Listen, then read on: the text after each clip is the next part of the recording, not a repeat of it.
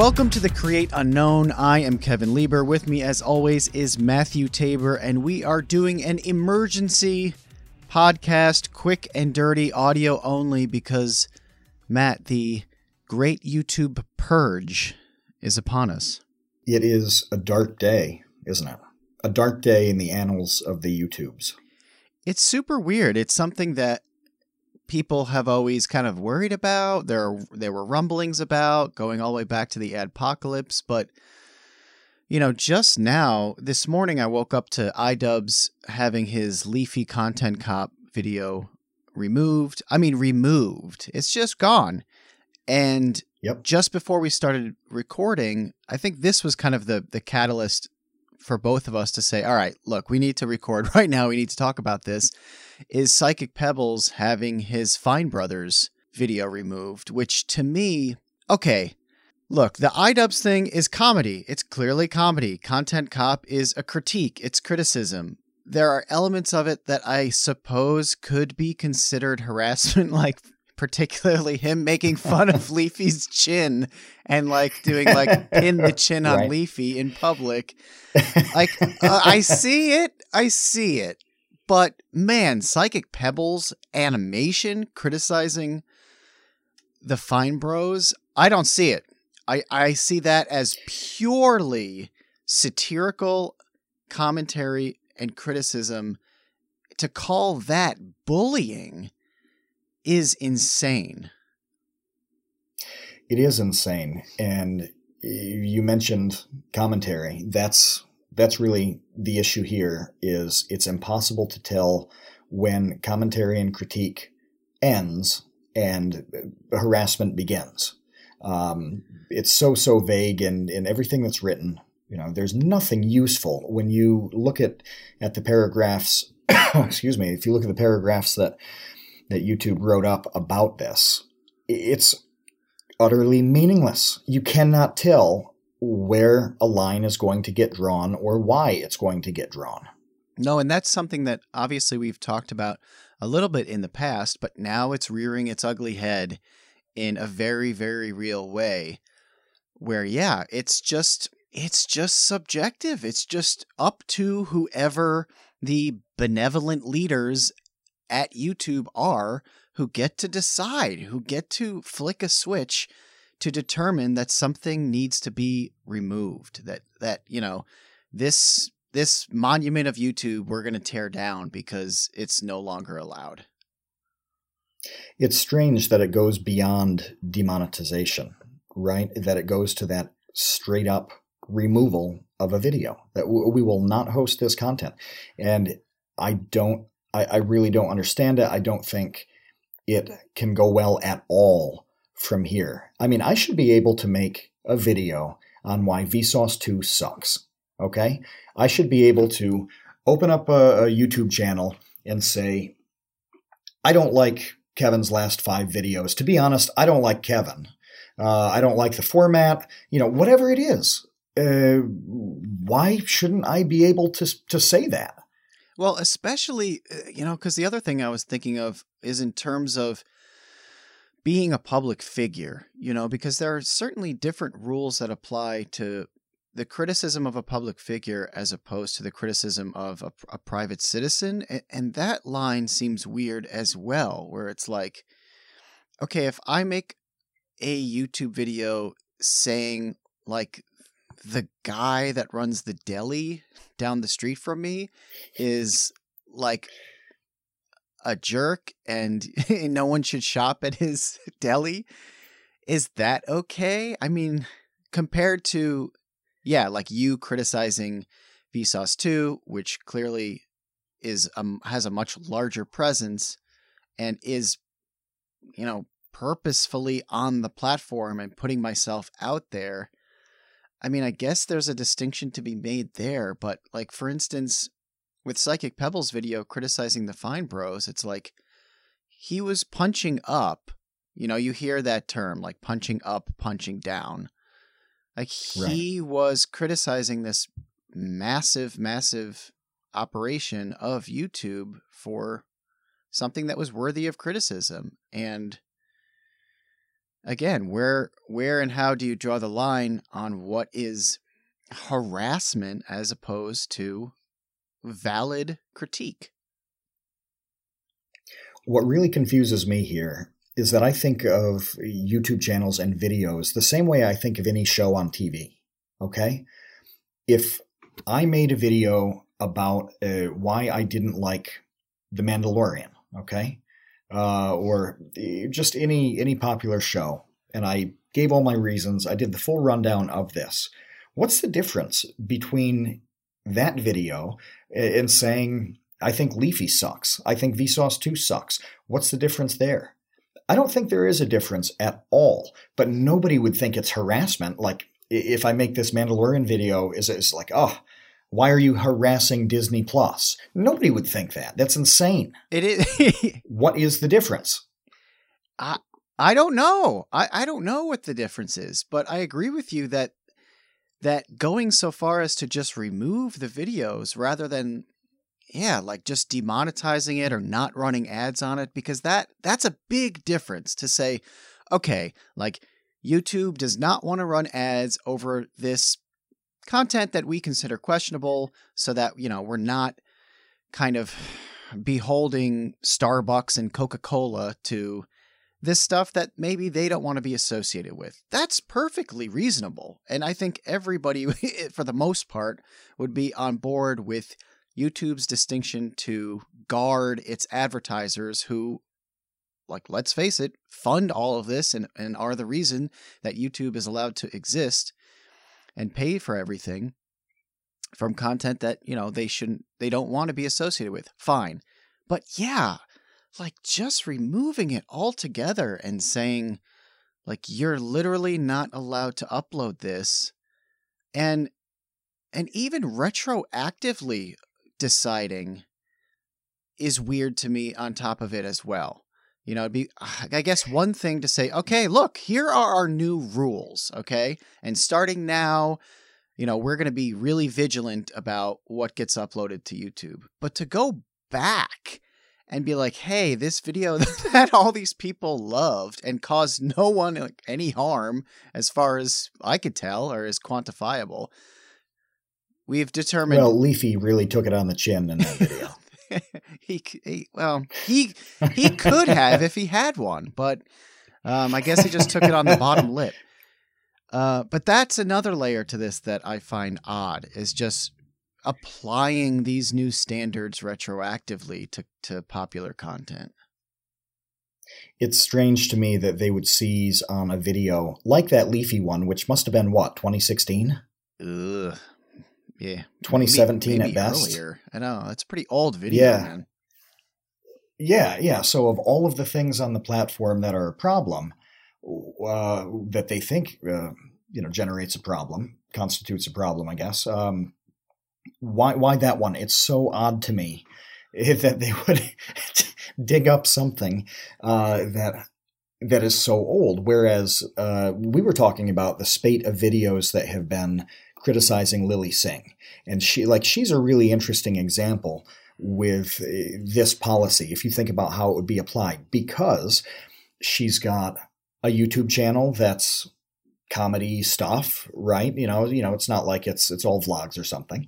However, it's really personality driven. Her brand is really personality driven, so it's about her. And she has this network TV show. So there are a lot of levels uh, for legitimately criticizing somebody like Lilly Singh, and it depends on the point of view uh, when when you're going to decide is it a personal attack or uh, are you talking about uh, the show's format or you know how weird it is uh, to have 25 people in a studio audience and you know this laugh track got reused four times you know uh, i forget between the uh, what was it? Jay Aubrey had one and Drew Gooden had one, and I forget which was in which video, you know, which uh, elements of the criticism. But um, if I look at it and say, okay, this person is very clearly criticizing a specific piece of network TV, somebody else could uh, look at it and say, well, they're just hating on Lilly Singh. Um, it's whoever it makes that call that on that given day is is right you know and that's that's a, a terrifying prospect because you never know who that's going to be and as they apply this more broadly and more seriously uh, the review time on on these things. You know they're going to get a, a quick little glance. It, uh, just like with demonetization. You know you have some ding dong god knows where in the world who is scrubbing through 30 seconds of a video and then giving it a thumbs up or thumbs down. Well it's going to be that same uh, surface level analysis as they get uh, more broad uh, on, on the application of this. And that's just absolutely terrifying to somebody who has a career or wants one on YouTube. And the nutty thing, sorry on the monologue, but this is so crazy to me that it's clear to everybody, and YouTube, I'm, I'm sure, would admit this, that they have severe problems in evaluating monetization and, and ad suitability on videos. So, why would you, after having like two solid years of outcry over how bad that system is and how ineffectual any of the changes eh, have been to that system, why would you all of a sudden institute institute something that's an even more difficult judgment call? How do you think this is going to go well? And and a more serious one, just because removing a video is killing it. It's it's just there's a finality to that that you can't even compare demonetization to because at least with demonetization, I don't know, you can you can still do things there. You can still if you're demonetized, you can still do ad reads. You can still have brand deals if you're demonetized. Yeah. Yeah. Uh, you can still sell merchandise. You can still just get your art out there. you could still make your audience happy and excited and build a brand or either you have opportunity within demonetization you have no opportunity if all of a sudden tomorrow somebody somewhere that nobody has any connection to decides that your video is no good and it just removes it there's nothing and so well and just i just want to say real quick there's there's also two problems from the the side of the of the people making these decisions, meaning if they have no context, like you said, to whether something is like satirical or like what the relationships are, anything, that's a problem. If they have no context and they're just making this cold calculation based on, you know, coming into this thing without any idea of what this is, that's a problem. But then it's also a problem if they do have context because they're because then bias fil- filters in. Like bias will naturally filter in to any of these situations if they are familiar with iDubbbz or they are familiar with Lilly Singh or they are familiar with whomever is involved in this criticism because they're going to decide probably one way or the other largely influenced upon that bias. So what do you do now. Let's say, Kevin, that you have a commentary channel, and we both know a bunch of guys in the commentary community who all they do is make uh, critical videos. Uh, and the ones that, that do the best uh, and have really strong followings uh, have very sharp, informed critiques. You know, they're, they're a lot more uh, philosophical and analytical than they are entertainment. You know, it's not just cheap jokes ripping on people.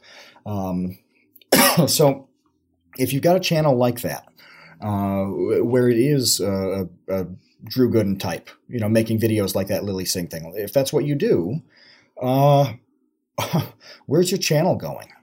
What's what is YouTube for you going into 2020? If that's your style of content, this happens today. What's life going to be like? what would you do as a creator? I don't know. I mean, I would I would be really worried. I would be very worried. I would really want to rethink like what it is that I'm going to make videos about and just at kind of like at a uh, on a higher level with all of this stuff what I find really weird about it is like you're kind of cutting YouTube focused content, like YouTube community content, like content that is about YouTube, you're cutting it off at the knees with this, where that's one of the biggest things that has happened over the last couple of years is that YouTube has become such a staple of people's lives that entire channels have been created and blossomed and grown quickly based upon talking about YouTube. Like that was not a thing Right. for a really long time.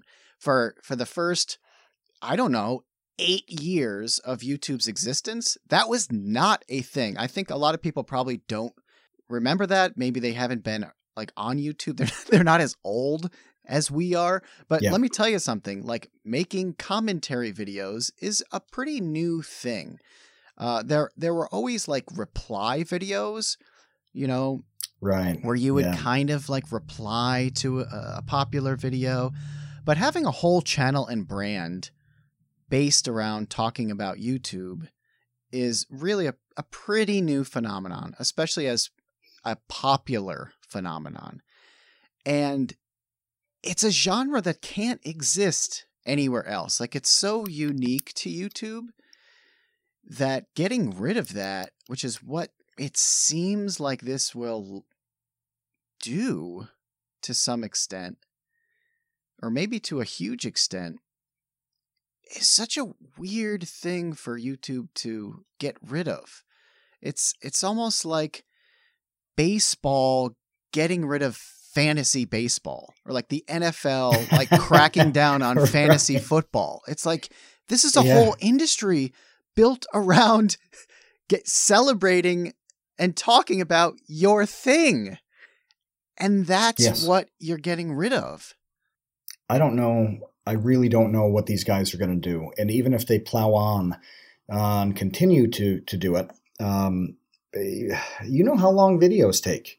Uh, and you know when when they're critical ones, um, they take a really long time because you've got to make sure that the things that you're criticizing, you know, are accurate. You got to get that right. And uh, like in the commentary space, uh, somebody will you know talk to five or six people to make sure that you know this thing that they're about to say is accurate you know it takes a long time to do all that why would you why would you engage in in any of this time commitment uh, not, and that's not even even adding in uh, what it takes to make the actual video on the editing and, and this and that um, when there's a chance that it's going to get wiped absolutely zipped off of YouTube, not just demonetized, demonetized, but gone entirely. What's the point? How do you proceed uh, with any kind of sharp, biting analysis, anything remotely controversial? Um, you you can't do it. I mean, it would just be a waste of time. You would de- you would default to uh, a topic that you know is going to be safe, that it, in the sense that your video is not going to get taken down. And not only that, I- I'm thinking now, what's to prevent someone who is a is a bad actor, like someone who actually is doing something bad that that deserves to be kind of called out or have, you know, a light shown on their bad behavior from just saying, "Hey, this is this is bullying. You know, this is harassment this person is harassing me. Please take this down. How how do you make that call? yeah. Um, how is it? How is it going to happen at this point? Fill me in on this. Uh, in terms of reporting on a video, like does somebody submit a complaint and say this video is about me? I feel harassed. Uh, does the community flag it? Um, do uh, manual reviewers just decide to initiate a, a, a claim like that, a complaint straight away without the person who's you know the victim saying I'm a victim? I don't know. I mean, you you already have there already are flagging tools for harassment, but what what boggles my mind is who's going back through the 10 trillion videos and saying, "Oh yeah, this Psychic Pebbles Fine Bros cartoon from 5 years ago, that's a bad one. Let's remove that." Uh oh, this iDubbbz video making fun of this leafy guy who you know isn't even around anymore from four years Yeah. ago or whatever. Let's get rid of that. Like these are very precise actions. This is not an accident.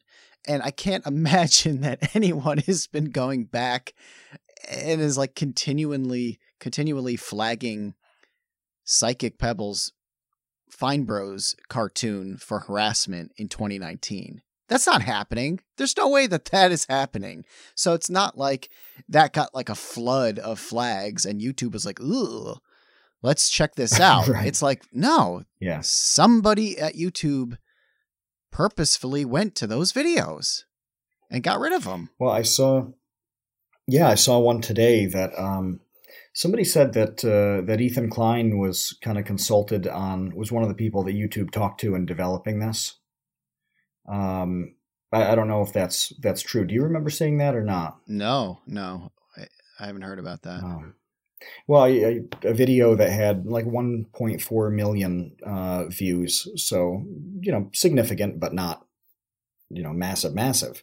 Um, yeah, a video criticizing him was one that got just removed today. Uh, yeah, I saw that on on Twitter um, in the replies. You know, so what you you can't critique one of the most popular shows uh, on on YouTube. I guess not. I don't know. And that's what I think What can you criticize? I, I don't know. That's what I, I, I find your like Mandalorian comp fascinating because what is the difference? What is the difference between saying, yeah, like the new Star Wars or the new Avengers movies suck because that was made by a conglomerate of people, so that's not like a specific person. Well, can Mhm. you make a video criticizing LeBron James? Uh, is that okay? He's one specific person. Can you say, you know, LeBron James sucks because of XYZ, and here's my 30 minute video for why, you know, LeBron James is wrong about, you know, his opinion on Hong Kong or or just why he's not the best basketball player of all time and Michael Jordan is. Like I, I just don't get it. I'm completely baffled as to how you can possibly institute anything remotely like this in a justifiable way. I don't know how they proceed. I really don't understand how they think this is going to play out and how they see it, uh, like the actual steps evolving on the implementation of this. Um, I don't see a viable path forward on this particular policy. Uh, they need clearer guidelines. They need better guidelines uh, that say specifically um, what what you can't talk about, what you what you can't do. Um, right now, it makes no sense at all. I mean, you talk about H3, they literally were sued for Mhm. criticizing someone, for making a video. Yep. You know, I don't remember the name of the the person off the top of my head, but you know, H3 used to make these goof videos on all sorts of people, just kind of calling them out Yeah. and ripping their content. And one of them literally sued them over that.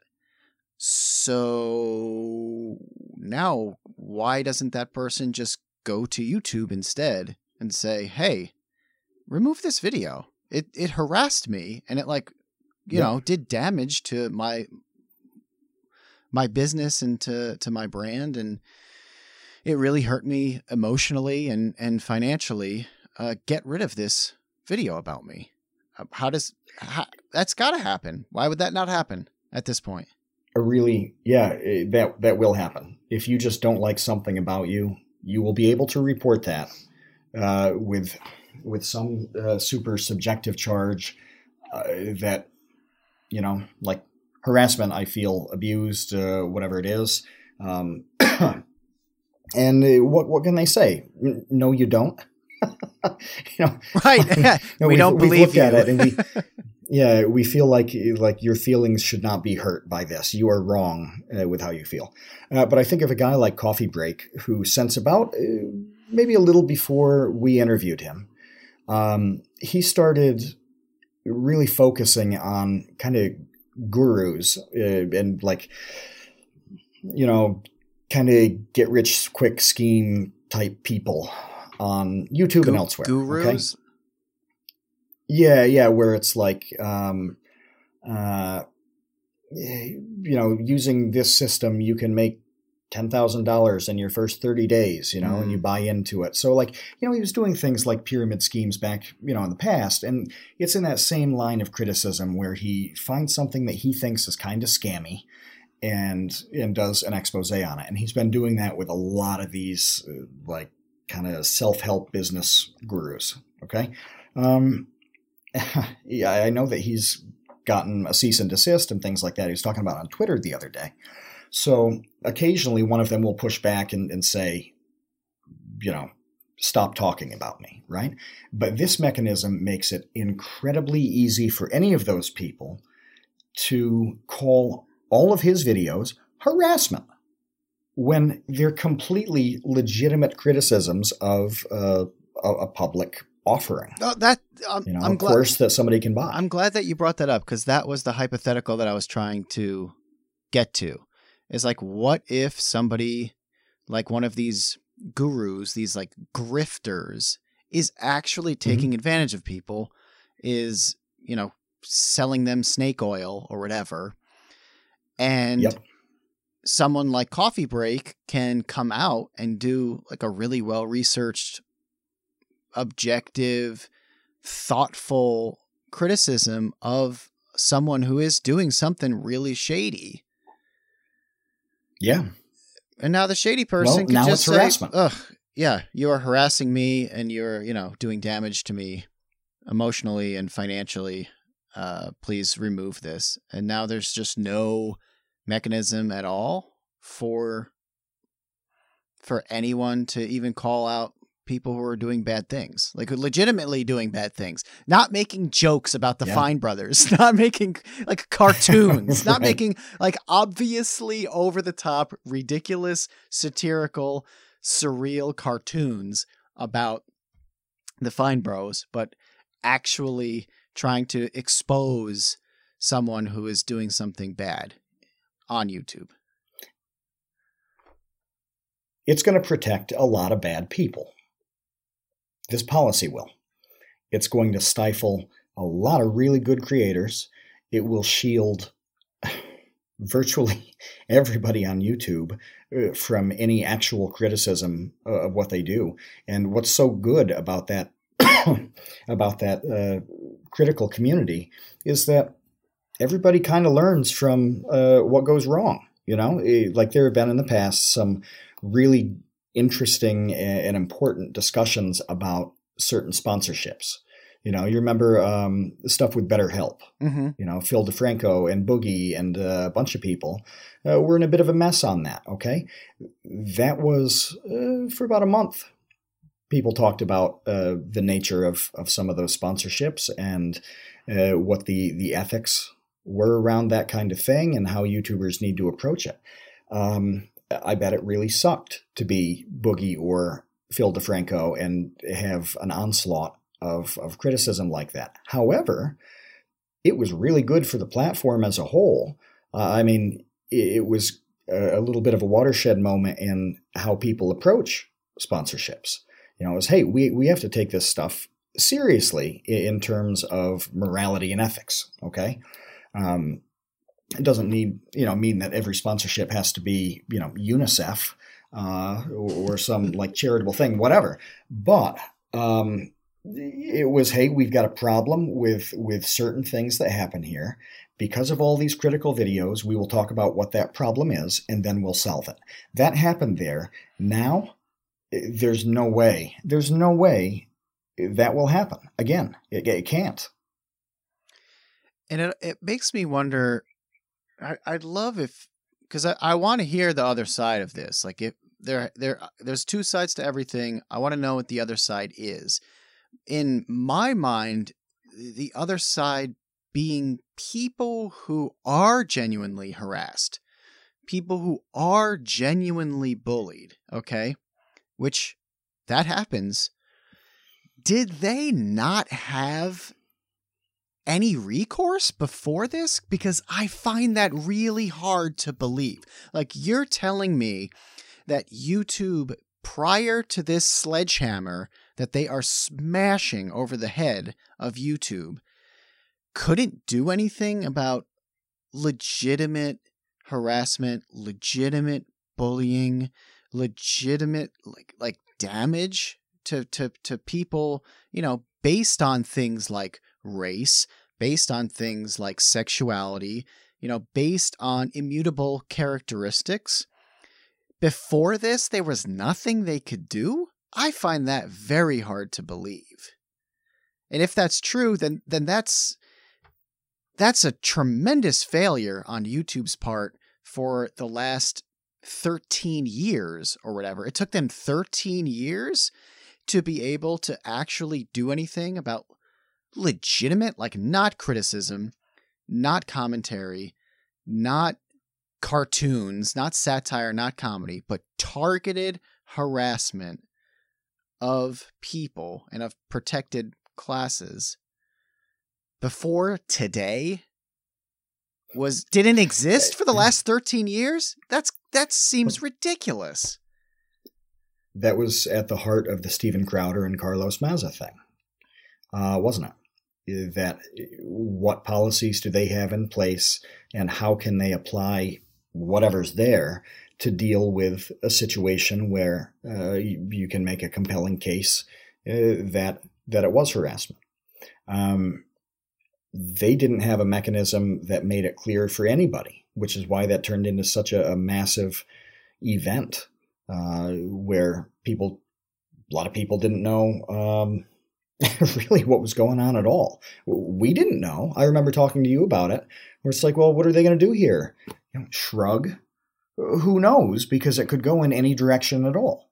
Uh, so whatever they had, I mean, uh, it was just so loose. It was it was one big judgment call, and then they've expanded on this by having even more vague language that allows for millions of more judgment calls. Like it's it's insane to me that they would throw gas on this fire. That's exactly what it what it does seem like and and even going so far as criticizing because i'm thinking of criticizing like john oliver for example okay okay that's yep. john oliver is one person he is on hbo that's a gigantic network but he's one person it's not criticizing the mandalorian you're criticizing a human being named john oliver are you allowed to do that is uh, are you allowed to do that to the extent that your criticism I don't know, um, doesn't like make fun of his British accent? Like, is that right? you know, like you laugh, but yeah. it's like, is is that too far? What's too far? I, I don't, I don't know. I don't know, and it and it seems like we didn't know before, and now I know way less. Like it seems a lot yes. more confusing to me than it was before. Yeah, it's like somehow they made more decisions that led to this being more confusing.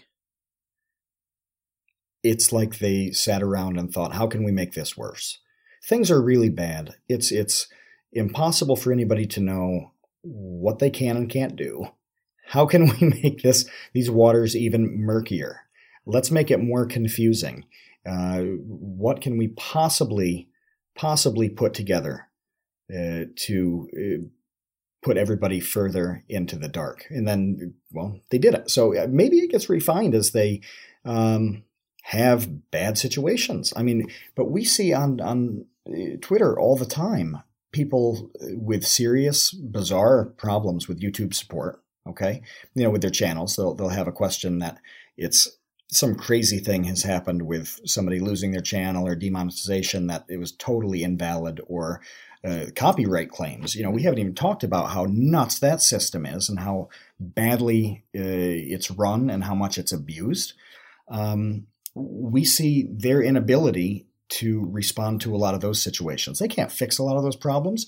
uh, they do some automated messages, and it, it, you know if it does happen at all, uh, it's going to take a month or two. Um, they can't handle that. Uh, so this is much, much harder. You know, I like I have a hard time processing it because just everything that they know about what they've done in all of these other arenas, they seem to have learned absolutely nothing from those difficulties and failures. What about limiting it to uh, immutable characteristics, like immutable traits of other people? Is that enough? And is that clear enough to say, look, you can go after a person's ideas, you can go after a person's actions, you cannot go after a person for how they look or how they talk. I don't know. Is, is I'm just these are tough to separate with a lot of people. I'm just these are really tough. You know, we think of all the people who have kind of identity driven channels. Uh, that's a really tough uh, tough line to draw when they've sorry they've got an, uh, a channel that you know somebody like Lilly Singh who's constantly uh, talking about her sexuality, her race. Um, that's I mean, if you were going to say anything about uh, that content, you would be talking about these characteristics that are the immutable ones, right? Uh, you can't separate that with a lot of people, and so even that rule, it seems like it would be very clear. Uh, I don't. I don't think it is is as clear as it as it seems like it would be. Right. Yeah, the, you know, if I if I just ripped on, uh, you know, if I ripped on uh, any of the Vsauce channels for something about how the host looked, uh, okay, that would be easy enough to police because uh, who who you all are isn't part of your content at all. But a whole lot of creators have have put themselves out there in that content. That's how they built their audiences because people identified with those elements of personality and culture and just all of these different things. Um, yeah, uh, to to criticize their content is to criticize a lot of these characteristics. So I wouldn't want to be the one having to make the call on what constituted harassment uh, or unfair critique and, and what was just uh, you know somebody uh, making a video that that happens to criticize a, a, person whose whose content is you know about you know about like race and culture. Right. So you're saying in those instances the ideas are part of those characteristics. Yeah. they're intrinsically tied together so you can't criticize the ideas without it's it's like uh, trying to navigate a landmine in some way where you or or the whole thing is just so woven together that there is no separating the ideas from no. what you would call like immutable characteristics or culture. Like it is one and the same in a lot of these instances. Is is that what you mean? Yeah. Yeah. And people have tried to have policies like this in other arenas, you know, really famously in at colleges and universities you know the the higher education scene in the U.S. Um, has dealt with effectively this same kind of thing uh, for a couple decades now. you know, really kind of regulating speech in that way. Um, you know, has gone through some some changes over the last few decades, but um, that's exactly what YouTube's trying to do here. And it's been a mess in a lot of cases where some really crazy things have happened over the years at colleges where a university will just decide this one thing that uh, they happen not to like, or whoever runs the office of uh, regulating this thing, um, they'll look at it, uh, decide they don't like it, and all of a sudden it's a big scandal because they shut down some really nothing of a topic. Um, uh, other places, uh, you know, it swung far in the other direction, where it's been, uh, you know, they've had some difficult things go on on campuses because there weren't policies in place uh, that that really showed the community what it could and couldn't do. So anyway, this has all been done a million times before. whether it's higher ed or uh, you know anything like that.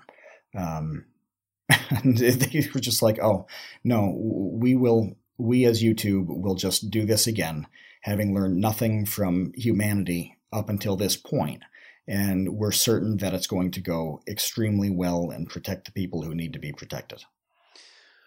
None of it makes sense. Let me let me ask you this because I saw a tweet that was happy about this. That was really excited about this. Okay. Okay. Okay. They were like, "Ha ha! Bye bye drama channels."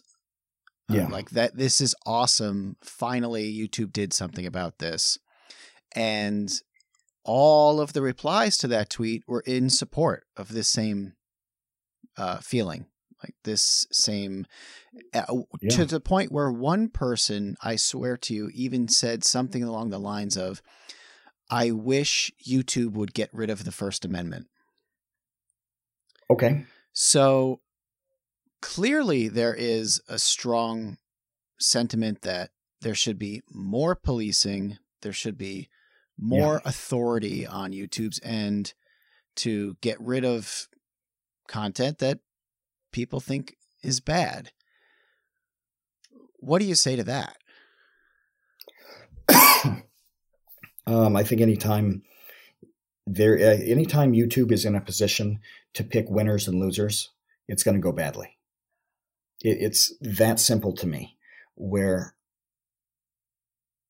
if they have the power to decide uh, on on a really conceptual level um, what gets featured, what doesn't get featured, um, what gets removed from the platform entirely, it's going to go badly. And I don't think I don't think uh, some of those people appreciate how that works on a grand scale. They think in a very narrow way. Like, yeah, drama channels cause way more problems to them. They cause way more problems than they solve, or you know, the entertainment of them is not worth the human cost. Um, so, getting rid of drama channels, great. That's a good thing. They're not considering any any of the other elements on YouTube that would be affected by this. And to be fair to them, I, I, get it. I mean, it's pretty tough to conceive of an ecosystem that's constantly moving like this, that is as big as YouTube. You know, we, I remember at VidCon, we were talking about, you know, featured creators and how we who do this stuff all day and have for a long time did not know who a lot of these people were because YouTube is just so big that we can't. You know, you can have you can be neck deep in it and not have a clue about like 99% of what happens on YouTube. So, yeah, I, I sympathize with people not getting like a fully nuanced picture of how this picking winners and losers plays out uh, in in the development of the platform. Um, I think it's extremely dangerous uh, that that they want to start or they're advocating for uh, giving YouTube or anybody else more more power with it and more uh, you know I don't want to say power because it is YouTube's platform like it's theirs. That's like saying somebody has power over their own house, uh, but uh, giving them more judgment calls and more serious consequences w- with those judgment calls. It's even when it goes in your favor. Maybe you hate drama channels; they're gone. Excellent. Uh, tomorrow, it, it, may, you know, hit you hard in in a place that um, just something you you like that is inoffensive to you and and useful to you gets axed. And I think that the YouTube rewind situation is a perfect crystallization of how out of touch YouTube is with making decisions like this. Yeah. Going back to YouTube Rewind 2018, the most disliked video of all time. You know, we did a whole episode about that last year. Yeah. It was so disconnected from the YouTube community that it rightfully got dragged through the mud uh, yes. worse than anything on YouTube ever has before because it was really corporate, it was really cheesy, it was like weirdly preachy in a way that came off as disingenuine and everybody hated it. So, Yes. what do they do? You know, that was the question you and I had last year is where do they go from here? They just made this horrendous YouTube rewind video. Well, we got our answer. And the answer Yep. is they gave up. They threw in the towel. they quit. YouTube quit doing rewind. Uh, they decided they were no longer going to make YouTube rewind. And instead, they released a totally arbitrary top 10 list that was a few like different five- ones, yeah. five minutes long. It's totally arbitrary. It was like most liked video games, most liked dance videos, most. It's like, how did you decide upon these genres? Like, okay, most Right. liked videos, I understand, or. But but beyond that, it was like, and here are a couple of uh, other totally arbitrary genres that we're going to slap together for and then that's it and then that's it and then that's the whole video The It's end. the end. Rewound. Yeah yeah congratulations now you understand what happened on youtube in 2019 uh no it's, No. no i don't nobody does The only thing I thought was interesting in that in all of Rewind, uh, which I want to say this before I forget it, is that when they showed um, they showed a few channels that started in 2019 and had like three million subs already. Um, that that was kind of neat. Uh, that was just a neat little thing to show that yeah, in June you can start a channel and by August have a million people you know wanting to see whatever your next move is. Um, that that was really cool. I think that's a, a milestone that I can't recall. Um, I can't recall YouTube featuring that before. Really cool. Everything else was like an AI generated, uh, you know, loser approach. Uh, that it was like, oh well, you know what we should do here? Since last year was such a disaster, we should go back in time to like 2011 and hire a BuzzFeed listicle writer, uh, you know, for seventeen dollars and like a, a latte, and uh, they'll they'll come up with this YouTube rewind in about twenty minutes. yeah and That's all it was. That's all it was. And there were people who like I understand. So the, of course there was huge blowback. A lot of people hated it, and in response to and well, look, in response to that, how do a you, lot how do of you hate that, which isn't even a thing? you know, like like PewDiePie was doing his video, and he's like, "How do we even talk about this? What is there to say about a presentation of statistics?" that is what there is to say, in my opinion. Like I, I understand the people who came out in defense of YouTube to say like, hey. How can you complain about this? It was a Right. showcase of the greatest videos of the year. It was a showcase of a lot of of a diverse range of like global creators, uh, which is a wonderful thing.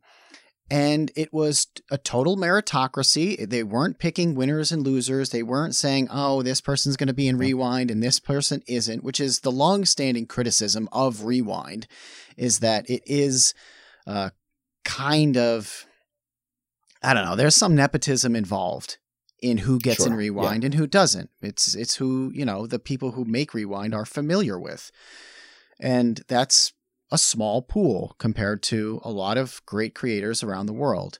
However, my take on it was that keep doing the list thing, keep making that type of video at the end of every year. By all means, what did that cost them?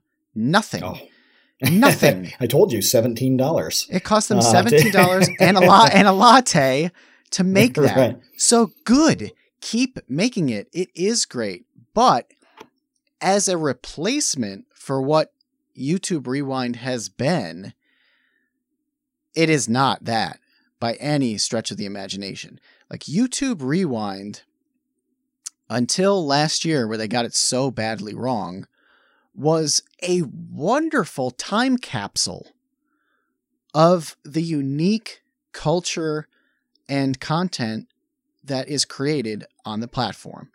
You could go back to watch YouTube 2012, 2013, 2014, 2015 and it's it literally is like opening up a time capsule from that year and seeing like oh there's like Freddie Wong dancing to Gangnam Style uh, or doing yeah. the Harlem Shake or the Ice Bucket Challenge or all of these things that were so viral and popular and trendy in the years that they happened that it's really memorable. Like I remember tons of stuff from those rewinds. And if I ever want to revisit what those years were like on YouTube, I can go watch those. What in the world. Am I remembering or going back to visit with this new format of a listicle? Nothing. There's nothing. Ooh, Minecraft was popular in 2019? You don't say. Like, there, right. there's there's nothing there's no pathos there's no emotional connection there's no story there's no narrative no. there's nothing funny there's nothing surprising it's nothing it's just nothing they t- they they they took something that i thought was culturally significant especially within youtube but i think culturally significant to the internet at large and just yeah. stripped away everything that was meaningful from it and said, Hey, how about this? How about this like Wikipedia article of numbers, uh, uh, of numbers of kind of arbitrary categories that we decided were significant for you? You, you know whose videos I want to say that video is like. that it's just reading a Wikipedia list. well, Watch Mojo was the one that everybody compared it to because that's kind of yeah. like the most popular version of like top 10 uh, Avengers uh, uh, Avengers. Number 10 Captain America. Yeah.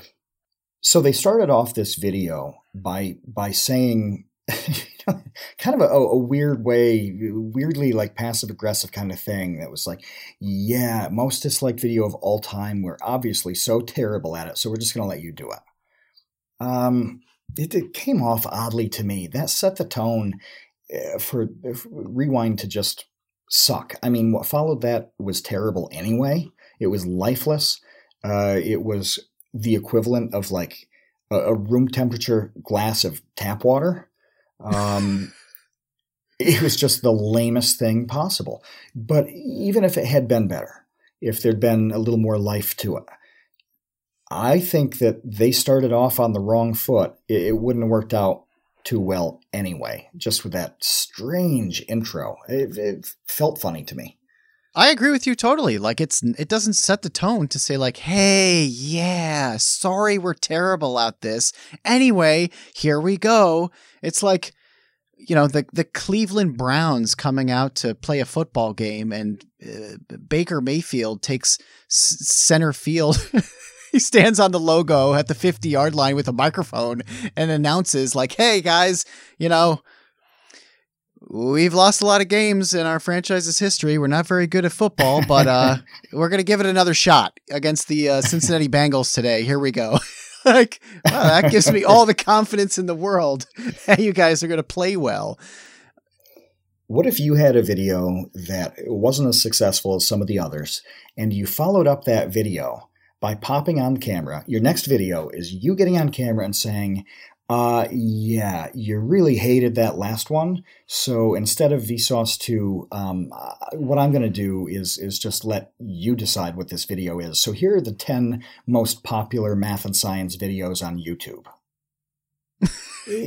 they, people would be like, okay, Kevin, I don't know why you need to be this butthurt about about the criticism, but it, it, would so obviously come off in a crummy way. Well, just be the thing is, here's the thing. Here's the thing. They did one really badly. Okay, 2018, 2018, rewind was really bad. Yep. They had so many great ones before that. Just because you do one terrible tone deaf one that everybody hates means that you give up entirely? That's what I Yes. that's what I don't get. I was like, Yeah. you you did what? It's like, oh my gosh, uh, one bad. It's like the Star Wars prequels. Everybody hated, so they're like, all right, we're never going to try to make another good Star Wars again. It's like, well, look, we still like Star Wars. Those ones just sucked. Why don't Right, you do instead like do it better because we know that you're capable of that? Yeah, I actually hadn't thought of it this way, but they really did like kind of take their ball and go home on this one for having having it go badly once. Once. So you have a you know let's again go back to let's say this is vsauce 2 you have 10 videos. Nine of them have been popular and well received and that's cool. One of them more people disliked it than normal. Eh, a lot of people said dumb video. Then you quit youtube entirely. Yeah. that's uh, according to the rewind philosophy that's what you should do. If you do something the community is not into uh, do yes do the channel equivalent of just killing yourself Yeah, just giving up. Just just we give up. I mean, that's kind of that was my initial reaction. I think within 1 minute of watching the video, that was what I tweeted. I was like, "Well, YouTube Rewind 2019, we give up." Cuz that's what that was. like we give up. After messing up once, we quit trying to do this. And while, you know, you and I were in Japan last week and that is a long flight uh, to Japan. it's a long flight So uh, one of the- hours of the 14, I, Yes. just decided to mess around and write my own sloppy, rough draft version of a YouTube Rewind 2019. And what you thought it should have been or uh, here's a version of what could have been good yeah, yeah, yes, exactly. Like here's a version that I spent very little time thinking about that I think would have been a lot more entertaining than their dumb list. And now The- you put that on, on twitter too which by the way we do need to point out that um, you have a new twitter handle don't you Oh yeah, yeah. So I I graduated from at Kev Lieb to at Kevin Lieber, my actual full name. That whoever had at Kevin Lieber all these years was just some gar- garbage spam account. So I was able to convince Twitter to let me have it, and and they obliged, which is really cool. So you, uh, yeah, I'm waiting for uh, the person who has at Tabor to expire in the same way. They like posted one tweet, you know, in like early 2017 or something, and that was it. Uh, so one day I'll have it. Yeah. Uh, but you, so you put this up on Twitter at Kevin Lieber, the script that you're talking about. Yeah, it's just a rough draft. It's it's barely even a script. It's just like here's uh, a really quick idea of what would happen. You know, here's It's like an outline, a concept outline, right? yeah, yeah. It's a concept outline. I wouldn't call it a script. Yeah. so go through how you how you put this together i mean go through what's what's in this here and why Okay, so uh, this was just off the top of my head. There are probably a lot of important moments that I missed. There are probably a lot of really important creators or videos that need to be highlighted that I missed. But off the top of my head, the first thing I thought was Old Town Road. Yeah. Lil, Lil Nas X, Old Town Road. That's the song of the year, hands Oh, down. there's yeah there's no question that that's the defining like youtube song well no no no uh, Dude, that guy's pretty close No, it's not. It's not. And here's right. why. Here's why. It's not close. Old Town Road literally broke the record for number of weeks a song is Oh. number one. It yeah broke you're right the record. I'm pretty sure it was like 17 weeks in a row or something. That Mhm. song is the song that defines 2019. So I so I started there and I thought, okay, the YouTube Rewind always kind of opens with a really big star that's not necessarily a YouTuber. So I thought start with Lil, Lil Nas X and Old Town Road. And Perfect, then yeah. the next thing I thought of was Cybertruck, which was Yep. huge, huge, huge. And Elon Musk's Cybertruck.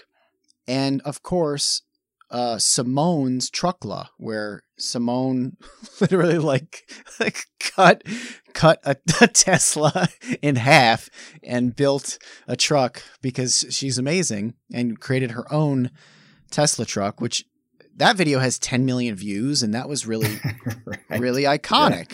Yeah. It was, yeah. And it was crazy that she created a Tesla truck and then like 6 months later Elon Musk is like, "Oh yeah, here's my Tesla truck. Here's Cybertruck." So that's what I thought would start with was start with Lil Nas X, the Truckla, and the Cybertruck kind of joining together as this posse of 2019 posse, and they're going to travel the Old Town Road.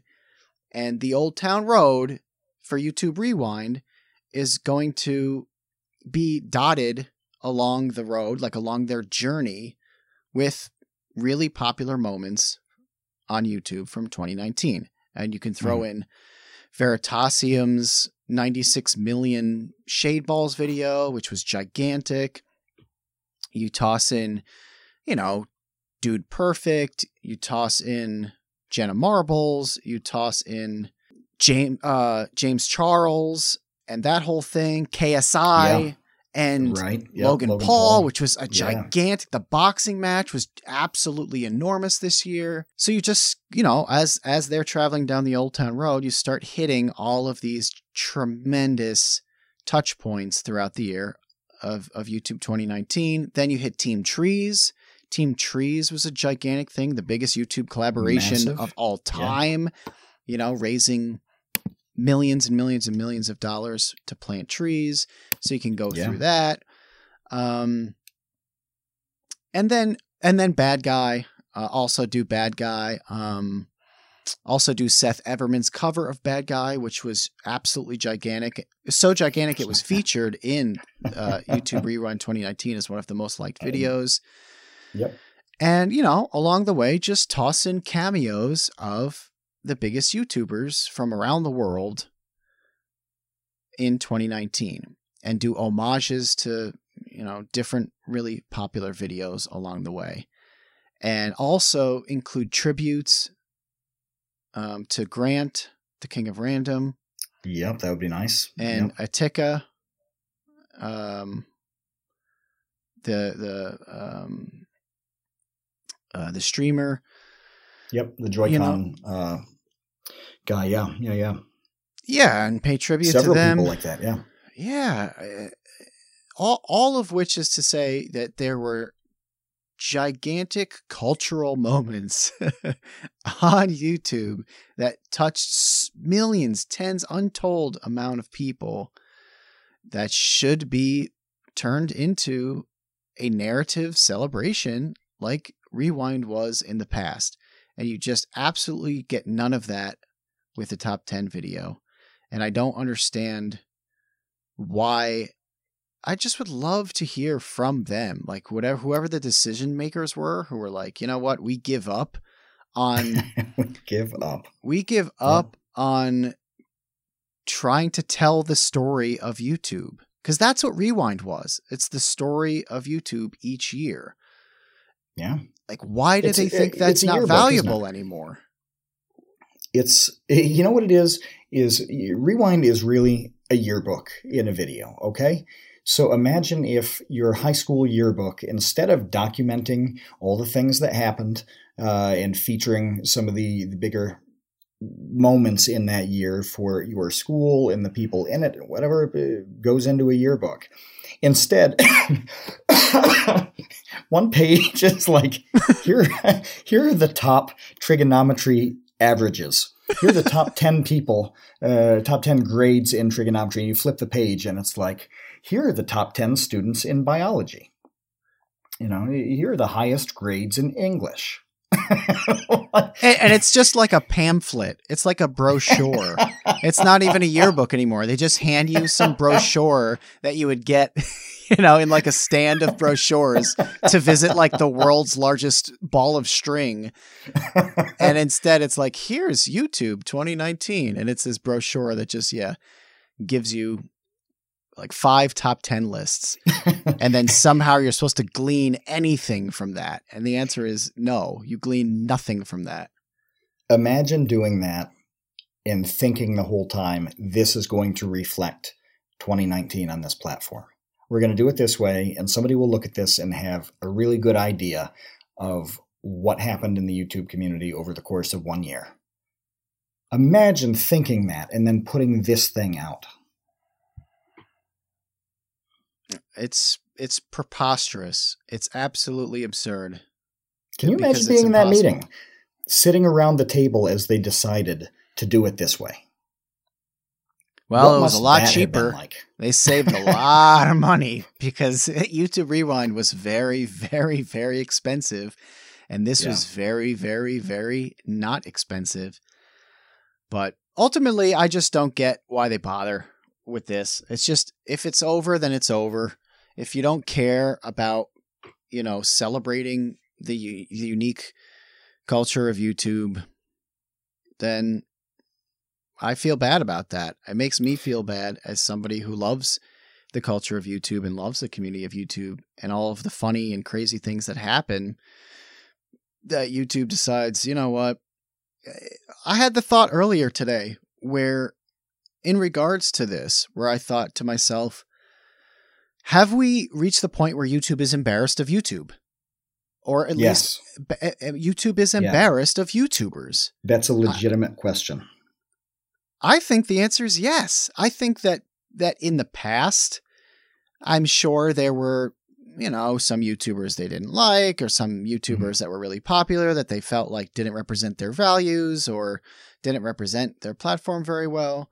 But I think eh, it's eh, to me it is officially over. Like it in in terms of how YouTube feels about YouTubers.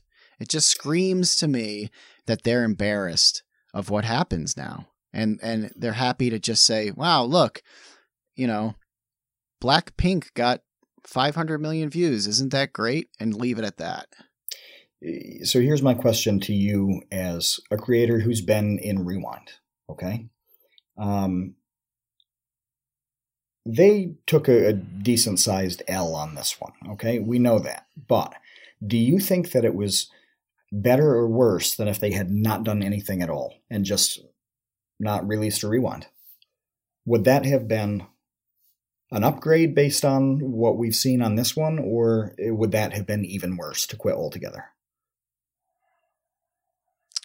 That's a really good question. Uh, I think that, you know, some people would say this is better than nothing. I think nothing is better than this.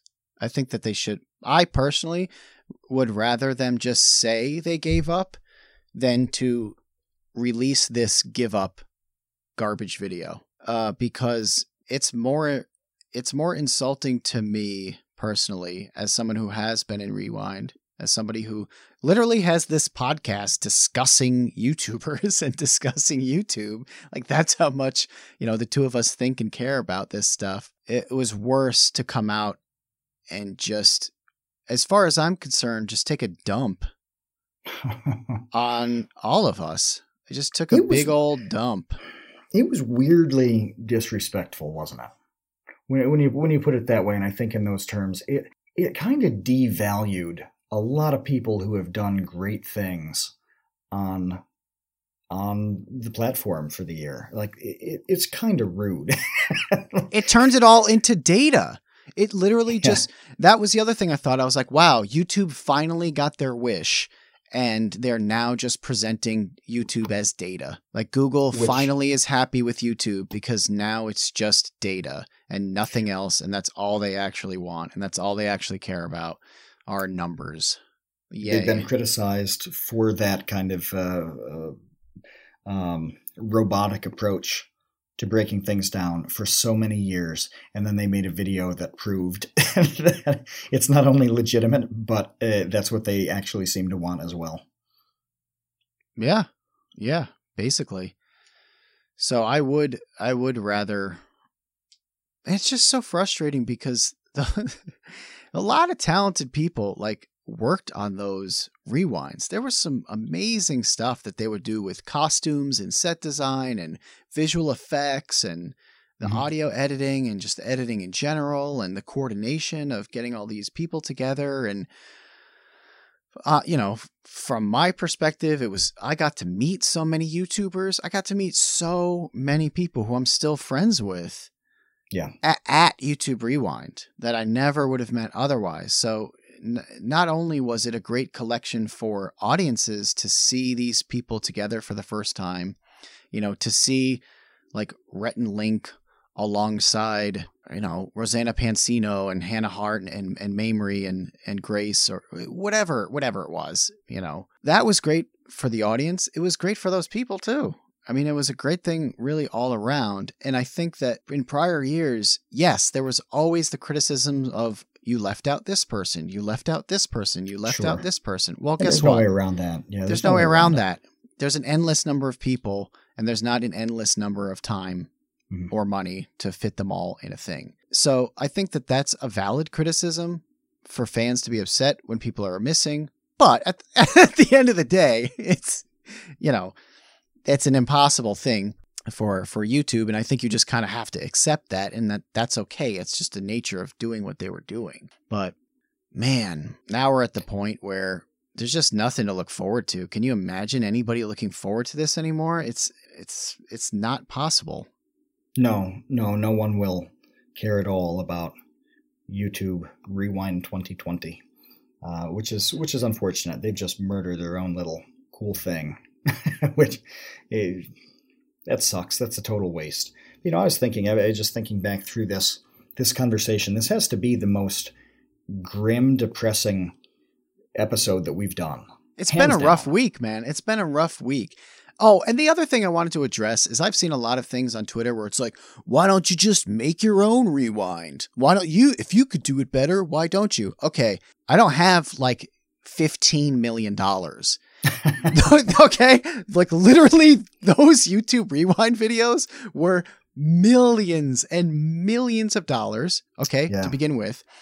So no one on the planet other than YouTube has that money to invest in something that promotes YouTube. Like it makes no sense. It's like I'm not going to invest 15 million dollars of my own money to make a Toyota commercial because I'm not going to benefit from that. you know, I'm not going to promote uh, Pepsi. I'm gonna, not going to spend. Not that I have one million dollars, let alone 15. But even if I did, no one is spending that money to make a commercial for somebody else, which is what YouTube Rewind is. So you YouTube are the only entity that can afford to and have the incentive to and gain the value from properly doing YouTube Rewind. So I just wanted to address that because I've seen that criticism a lot. And yes, you can make like a supercut video of like memes and clips and stuff like that. You can make a glorified supercut like clip show. Okay. Yeah.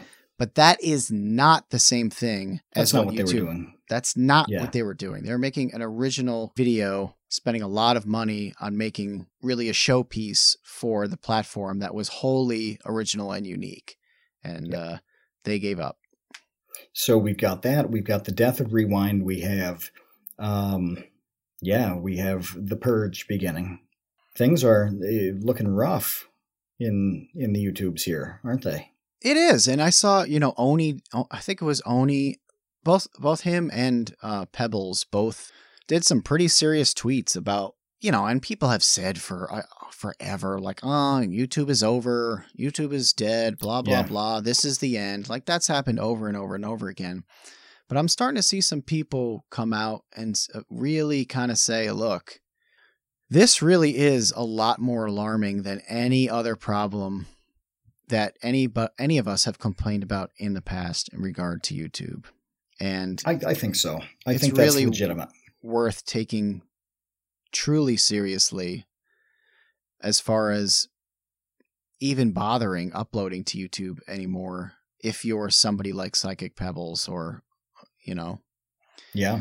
or any number of these people who are going to be affected like why bother like you said so but where do they go where do we go I don't I know don't, I don't know either. Because I can't imagine like Amazon coming out and being like, yeah, no holds barred, like totally like free, crazy, no restriction, no censorship video platform uh, service. Here, here you go, internet. Like, who's who's doing that? yeah, it's a a bit of a liability, and the people who would be okay with doing that can't do anything at scale. You know, they they can't have a site that that measures up to YouTube in terms of uh, uh, just anything on the scale of what YouTube is now. So there's a Some, little conundrum there. Somebody does have one though. Wang's been uploading to it. Do you know what I'm referring to? Storyfire. Is that that's what it is? Yeah, yeah, Storyfire. Yeah, a couple people, a couple people have been playing around with Storyfire, and they they seem to like it. Yeah. Um, I I don't know how.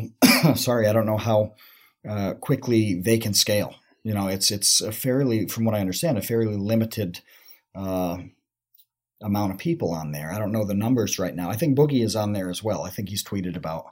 Uh, he is, being yeah, on Storyfire. Yeah. So, well, it seems to be growing. Maybe, maybe Storyfire will be in uh, YouTube Rewind 2020.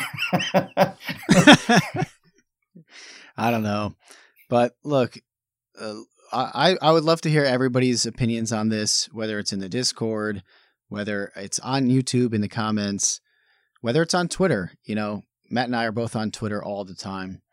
What are your thoughts on on on Rewind? I want to hear because you know I, I could see nuanced opinions on that, maybe differing from those of mine. Uh, let me know what you think of the the YouTube Rewind 2019 rough draft that I wrote. Uh, if that seemed interesting at all to you. Uh, and on the purge, I mean, if if anybody's listening to this that is in the camp of look, this is a really good thing, and and we should have more of this. Man, yeah, I'd like to make, hear a compelling argument for that. Yeah, make your case because I'd like to. I would like to hear it genuinely. And I have a feeling too that, uh, or I, at least I wouldn't be surprised if we end up talking about this again very, very soon uh, about, about the purge and how it goes. Uh, because I think, you know, I even think in the time it's, it's going to take to uh, edit this together and release it, we're going to find out more information that we probably would would love to have been able to talk about today. Uh, but I think in the next week, some people are going to take a real stand here. Um, we might see some people just totally quit and delete. Uh, we could see more applications of this policy that might shed a little light. It will probably, though, be even more confusing. So I have, I, I think that uh, we're going to have quite a lot to talk about on this topic very, very soon. Yeah, I'm interested to see if there are any reversals as well. Yeah. If there are any reversals of like the Leafy video or or Pebbles video, I don't know. We'll see. All right, well, find out. We are all about to find out. Thank you so much for listening. We will catch you next week. As always, see you, Space Cowboys. Thanks for listening to The Create Unknown. If you liked what you heard, and I certainly hope that you did, please subscribe wherever you're listening to this podcast and leave us a review on Podchaser and Apple Podcasts. Those reviews really go a long way. While you're at it, you can also watch the video version of this show on youtube.com slash the create unknown. Check out our Patreon. It's patreon.com slash the create unknown. You can get the full episode. You can join the Idea Baby Gang, become one of the known access creator services. There's a lot going on on our Patreon. It's all part of phase three of TCU. So go to patreon.com slash the create unknown. Follow us on social media. We tweet at Create Unknown. We're on Facebook and Instagram at The Create Unknown. You can follow me, Matt, and the show on Podchaser for podcast updates. You can also find a link to our Discord in the show notes. We love our Discord because we get to talk to you and you get to talk to us. So join our Discord. Our website is thecreateunknown.com. The Create Unknown is an unknown media production. We've been your hosts, Kevin Lieber and Matt Tabor. Check out what we do on YouTube at Vsauce2 and on Twitter at KevLieb and Tabor TCU. Links in the show notes. This episode was edited by Zalgaloo. Our theme song is by the incredible Mega Drive. Special thanks to Paula Lieber and Mo Lewit. Until next time, see you, Space Cowboys.